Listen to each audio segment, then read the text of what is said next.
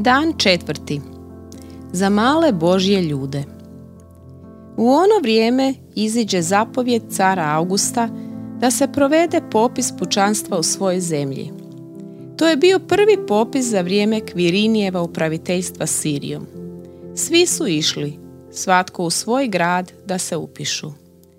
Tako i Josip, jer bijaše iz Davidove kuće i porodice, uziđe sa svojom ženom Marijom, koja bijaše trudna, iz Galileje, iz grada Nazareta, u Judeju, u Davidov grad zvani Betlehem da se upiše.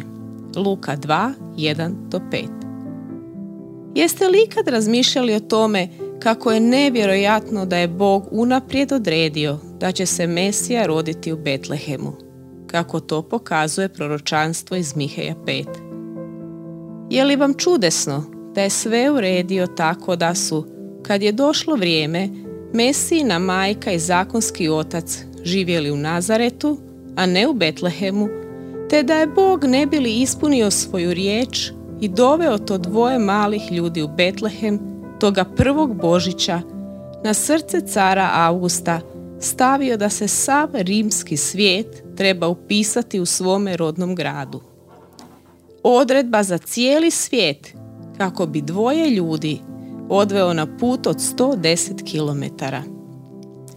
Jeste li se ikad osjetili, poput mene, malim i beznačajnim u svijetu od 7 milijarda ljudi, gdje u vijestima slušamo samo o velikim političkim, ekonomskim i društvenim pokretima te izvanrednim ljudima koji imaju moć i prestiž. Ako jeste, nemojte da vas to obeshrabri ili rastuži, jer u pismu se podrazumijeva da sve goleme političke i industrijske sile bez njihova znanja vodi Bog i to ne radi njih, nego radi malih Božih ljudi, male Marije i malog Josipa koji su morali doći iz Nazareta do Betlehema. Bog rukovodi carstvom kako bi blagoslovio svoju djecu. Nemojte misliti, zato što ste iskusili nevolju u svome malom svijetu, da se Božja ruka skratila. Nije naš prosperitet, nego naša svetost, ono što On traži svim svojim srcem. Kako bi do toga došao, On upravlja cijelim svijetom. Kao što mudre izreke 21.1 kažu Kraljevo je srce u ruci Jahve kao voda tekućica. Vodi ga kuda god hoće. Uvijek ga koristi u službi spasenja i posvećenja njegova naroda. On je veliki bog za male ljude.